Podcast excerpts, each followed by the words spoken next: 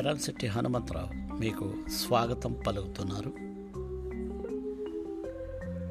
రాజు మరణించే ఒక తార రాలిపోయే. కవియు మరణించే ఇంకొక తార గగనమెక్కే. రాజు జీవించే జాతి విగ్రహములయందు సుఖవి జీవించు ప్రజల నాలుకలయందు. ఈ పద్యం ఎవరు రాశారు అనేది ఇప్పటికే మీకు గుర్తొచ్చి ఉంటుంది. ఆయన మరణించి సుమారుగా అర్ధ శతాబ్దం అవుతున్నప్పటికీ కూడా ఈరోజు నలభై తొమ్మిదవ వర్ధంతిని విశ్వవ్యాప్తంగా అనేక ప్రదేశాల్లో నిర్వహించుకుంటున్నారు. ఈ విపత్కర కరోనా పరిస్థితుల్లో ఇంటర్నెట్లో ఆన్లైన్ ద్వారా కూడా జాష్వా గారి సాహితీ సభలు నిర్వహిస్తున్నారు. మన తెనాలిలో ఈ జాష్వా గారి యొక్క కార్యక్రమాలను నిరంతరం మనకి తీసుకొస్తున్నటువంటి గుర్రం జాషువా విజ్ఞాన సమితి వ్యవస్థాపకులు న్యూటన్ గారికి ప్రత్యేకంగా ధన్యవాదాలు తెలియజేసుకుంటున్నాం. ఇక ప్రస్తుతానికి వస్తే గుర్రం జాషువా. సత్య హరిశ్చంద్ర నాటకంలో కాటు సీన్. అభిమానించిన వారెవరు ఉండరు. ముఖ్యంగా కీర్తిశేషులు డివి సుబ్బారావు గారు వేదిక ఎక్కిన తర్వాత కాటు సీన్కి మరింత ప్రాచుర్యం లభించింది. ఈ పద్యాలు ఎవరు రాశారు అన్నప్పుడు గుర్రం జాషువా గారు మహాకవి. ఇట అద్భుతమైన పద్యాలని ఇంకెవరు అందిస్తారు? మహాకవి నవయుగ వైతాళికుడు ఆధునిక సాహిత్య యుగ పురుషుడు అని చెప్పదగినటువంటి గుర్రం జాష్వా గారికి ఈరోజు నివాళులు అర్పిస్తూ ఆయన గురించి కొన్ని విషయాలు మనం తెలుసుకుందాం.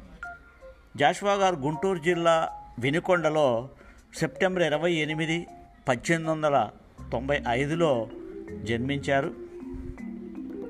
జూలై ఇరవై నాలుగు పంతొమ్మిది వందల డెబ్భై ఒకటిలో ఆయన మన మధ్య నుంచి దూరమయ్యారు. ఇక కుర్రం జాష్వా గారి గురించి ప్రపంచవ్యాప్తంగా ఉన్న తెలుగు వారందరూ ముఖ్యంగా తెలుగు సాహిత్య ప్రియులందరూ కూడా ఎంతో అభిమానిస్తారు. పంతొమ్మిది వందల అరవై నాలుగులో ఆయనకు ఆయన రాసిన క్రీస్తు చరిత్ర గ్రంథ నేపథ్యంలో సాహిత్య అకాడమీ పురస్కారం లభించింది. అలాగే పంతొమ్మిది వందల డెబ్భైవ సంవత్సరంలో ఆంధ్ర యూనివర్సిటీ వారు ఆయన్ని కళాప్రపూర్ణ డాక్టరేట్తో సత్కరించారు. పంతొమ్మిది వందల డెబ్భైలోనే ఆయన ఆంధ్ర యూనివర్సిటీ డాక్టరేట్ తర్వాత ఆంధ్ర ప్రభుత్వం కూడా భారతదేశ ప్రభుత్వం కూడా పద్మవిభూషణ్ అవార్డును ఆయనకు అందించింది. పంతొమ్మిది వందల అరవై నాలుగులో శాసనమండలి సభ్యులుగా కూడా ఆయన ఎన్నుకున్నారు. అది ఆంధ్ర రాష్ట్ర ప్రజలు తెలుగు ప్రజలు ఆయనకి ఇచ్చినటువంటి సముచిత గౌరవంగా మనం భావించవచ్చు. ముఖ్యంగా పంతొమ్మిది వందల నలభై ఒకటిలో ఆయన వ్రాసిన గబ్బిలం ఒక మహాకావ్యం. ఎప్పుడో సంస్కృతంలో కాళిదాసు మేఘదూత్ అంటే మేఘ సందేశం అనే ఒక మహాకావ్యాన్ని రచించాడు. ఒక ప్రామాణిక గ్రంథం అది సంస్కృతంలో. ఆ గ్రంథంతో పోల్చదగినటువంటి తెలుగు గ్రంథం గబ్బిలం అని ఎంతోమంది విమర్శకులు కొనియాడారు. దాన్ని బట్టే ఈ గబ్బిలం ఎంత ప్రాచుర్యం పొందింది అనేది మనం తెలుసుకోవచ్చు. సాధారణంగా కాళిదాసు మేఘాన్ని ఎందుకున్నాడు? మేఘ సందేశానికి. మరి కొంతమంది కవులు హంసరాయబారాలు మరికొంతమంది కవులు పావురాళ్ళని తీసుకున్నారు. తమ సందేశాలని వినిపించటానికి. కానీ గబ్బిలంలో జాష్వా గారు ఒక మనిషి అంటే విరహ వేదన ప్రేయసు నుంచి దూరమైనటువంటి ఒక మనిషి ఒక పాడుబడ్డ దేవాలయంలో కూర్చొని ఆ ఎదురుగా కనిపిస్తున్నటువంటి ఒక గబ్బిలాన్ని ఎంచుకొని ఆ గబ్బిలానికి తన బాధని వ్యక్తపరుస్తూ ఉంటాడు. ఎంతో అద్భుతమైనటువంటి భావనల్ని చక్కని పద్యాల్లో ఆయన ఈ గబ్బిలం కావ్యంలో వివరించడం జరిగింది. మరొకసారి మనం వివరంగా ఈ పుస్తకాల మీద సమీక్షలను కూడా మనం తెలుసుకుందాం. అయితే ముఖ్యంగా ఒక్క రెండు లైన్లు ఏంటంటే ఈ గబ్బిలం ఎప్పుడు కూడా మనం ఎక్కడైనా చూసినట్టయితే గుడిలో ఉన్న చూరుల్లోనూ ఆ కన్నాల్లోనూ వేలాడుతూ ఉంటుంది గాలిగోపురాల్లో గుళ్ళల్లో. కానీ మనుషులు మాత్రం గబ్బిలాన్ని చేదరించుకుంటూ ఉంటారు. అంటే గుడిలోనూ ఉంటున్నావు కానీ మనిషి గుండెల్లో నీకు చోటు లేదు అంటూ ఆయన ఈ గబ్బిలాన్ని ప్రారంభిస్తాడు. తర్వాత నీవు కాశీ గనక వెళ్ళేటైతే అక్కడ శివునికి చెప్పు నా బాధను గురించి అని ఆ గబ్బిలానికి తన ఆవేదనని విన్నవించుకుంటూ ఇదే నేపథ్యంలో భారతదేశంలో ఉన్నటువంటి అనేక ప్రముఖ స్థలాలని తాను వివరిస్తాడు. ఇలా తన దేశభక్తిని కూడా దీంట్లో రంగరించి ఒక అద్భుత మహాకావ్యాన్ని మనకు అందించారు తరతరాలకి నిలిచిపోయే విధంగా. అందువల్లనే దేశవ్యాప్తంగా ఆధునిక సాహితీ యుగంలో ఒక వైతాళికుడు గుర్రం జాషువా అని అభిమానులు చెప్పుకుంటారు. అంతేకాదు నవయుగ కవి చక్రవర్తి మధుర శ్రీనాథ కవి కోకిల కవితా విశారద విశ్వకవి సామ్రాట్ ఇలా అనేక బిరుదులతోటి జాషువా గారిని అభిమానులు సత్కరించారు. జాషువా గారి గురించి మనకి విపులంగా తెలుసుకోవడానికి ఎండ్లూరి సుధాకర్ గారు అద్భుతంగా ఆయన మీద పరిశోధన చేసి ఆయన రచనల్ని జీవిత చరిత్రని సమన్వయం చేస్తూ రెండు వేల పదమూడులో జాషువా జీవితం దృక్పథం పరిణామం అనేటువంటి ఒక అద్భుత గ్రంథాన్ని మనకు అందించారు అవకాశం ఉన్నవాళ్ళు. ఆ గ్రంథాన్ని కనుక చదివినట్టయితే జాష్వా గారి నేపథ్యం ఆయన పదం స్పష్టంగా మనకి అర్థమవుతుంది. ఒకసారి సంక్షిప్తంగా ఆయన యొక్క సాహితీ ప్రస్థానం ముఖ్యమైనటువంటి రచనలను ఒకసారి మనం స్మరించుకుందాం. పంతొమ్మిది వందల పంతొమ్మిదిలో ఆయన తన సాహితీ ప్రస్థానాన్ని రుక్మిణీ కళ్యాణం అనే గ్రంథంతో ప్రారంభించారు. పంతొమ్మిది వందల పంతొమ్మిది అంటే మనకి స్వాతంత్రం రాక పూర్వం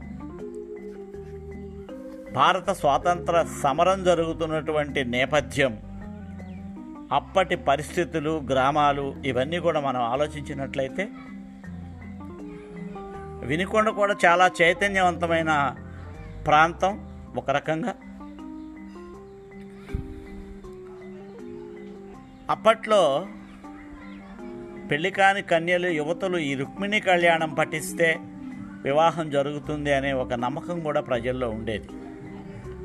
అటువంటి సందర్భంలో ఈయన ఈ రుక్మిణి కళ్యాణాన్ని నేపథ్యంగా తీసుకొని చక్కని కావ్యాన్ని పద్య కావ్యాన్ని అందించారు. తర్వాత ఇరవై నాలుగు పంతొమ్మిది వందల ఇరవై నాలుగులో కోకిల ఇరవై ఐదులో ధ్రువ విజయం ఇరవై ఆరులో శివాజీ ప్రబంధం భారతమాత కృష్ణదేవరాయలు భారత వీరుడు గిజిగాడు ఆంధ్రుడు తుమ్మేద ఇలా ప్రతి సంవత్సరం నాలుగు ఐదు పుస్తకాలు. నేను ఒక్కొక్కటి ఒకటి రెండు మాత్రమే చెప్తున్నాను సంవత్సరానికి. పంతొమ్మిది వందల ముప్పైలో మధుర ప్రేమ సాలీడు శిల్పి. ముప్పై ఒకటిలో భీష్ముడు లోకబాంధవుడు శల్య సారథ్యం ముప్పై రెండులో ఫిరదౌసి స్వప్న కథ క్రీస్తు గుంటూరు సీమ ముప్పై మూడులో అఖండ గౌతమి. ముప్పై నాలుగులో ఆంధ్రభోజుడు. పంతొమ్మిది వందల నలభై ఒకటిలో గబ్బిలం. నలభై ఐదులో కాందిశీకుడు నలభై ఆరులో తెరచాటు నలభై ఎనిమిదిలో చిన్న నాయకుడు బాపూజీ నేతాజీ యాభైలో స్వయంవరం యాభై ఏడులో కొత్త లోకం యాభై ఎనిమిదిలో క్రీస్తు చరిత్ర అరవై మూడులో రాష్ట్ర పూజ ముసాఫర్లు అరవై ఆరులో నాగార్జున సాగర్ తర్వాత నాకడ. ఇలా సాహితీ ప్రస్థానంలో వందకు పైగా రచనలు చేశారు ఆయన. మరి గబ్బిలం తర్వాత ఫిరదౌసి ఒక అద్భుత కావ్యం. అదేవిధంగా కాందిశీకుడు ఆ తర్వాత క్రీస్తు చరిత్ర. క్రీస్తు చరిత్ర కూడా అద్భుతంగా పాఠకుల్ని అలరించినటువంటి రచన. ఈ విధంగా జాష్వా గారు తెలుగు సాహితీ లోకంలో ఒక ధ్రువ తారగా నిలిచిపోయే విధంగా రచనలు చేశారు. మరొకసారి జాష్వా గారికి మనం అక్షర నీరాజనాలు అర్పించుకుంటూ ఈ సందర్భంగా డాక్టర్ అయినాల మల్లేశ్వరరావు గారు అక్షర నివాళులు అర్పిస్తూ రచించినటువంటి పద్యాన్ని మిత్రులు ఆరాధ్యుల ఆదినారాయణ గారు స్వీయ స్వరకల్పనలో మనకి పద్య రూపంలో అందించారు. ఆ పద్యాన్ని కూడా ఒకసారి మనం విందాం.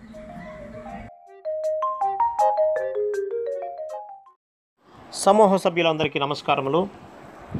నవయుగ కవి చక్రవర్తి మహాకవి విశ్వనరుడు కుర్రం జాషువా గారి నలభై తొమ్మిదవ వర్ధంతి సందర్భముగా శీసపద్య నివాళి రచన సహజ కవి శ్రీ డాక్టర్ అయినాల మల్లేశ్వరరావు గారు.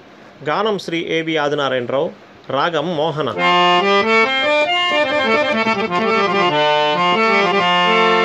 కాజానడెవ్వడు కాజానడెవ్వడు కవనమూర్తిగా తాను జాషువా పద్యాలు చదవకు కాజానడెవ్వడు కనభక్తగా తాను ఆడక జాసువా పద్యములను కాజాలడెవ్వడు కవి విమర్శకునిగా పలుకగ జాషువా పద్యారీతి కాజాలడెవ్వడు కవి కులాగ్రజునిగా తెలియక జాసువా తేట తెలుగు.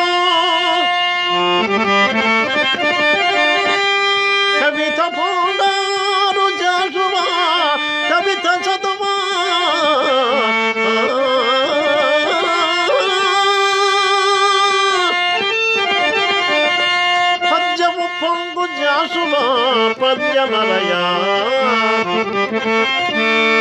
ప్రీతి తెలియను జాసువా కైతవిల్ల. ప్రీతి తెలియను జాసువా కైతవిల్ల. చూడ కవులందు జాసువా సుగవి పిల్ల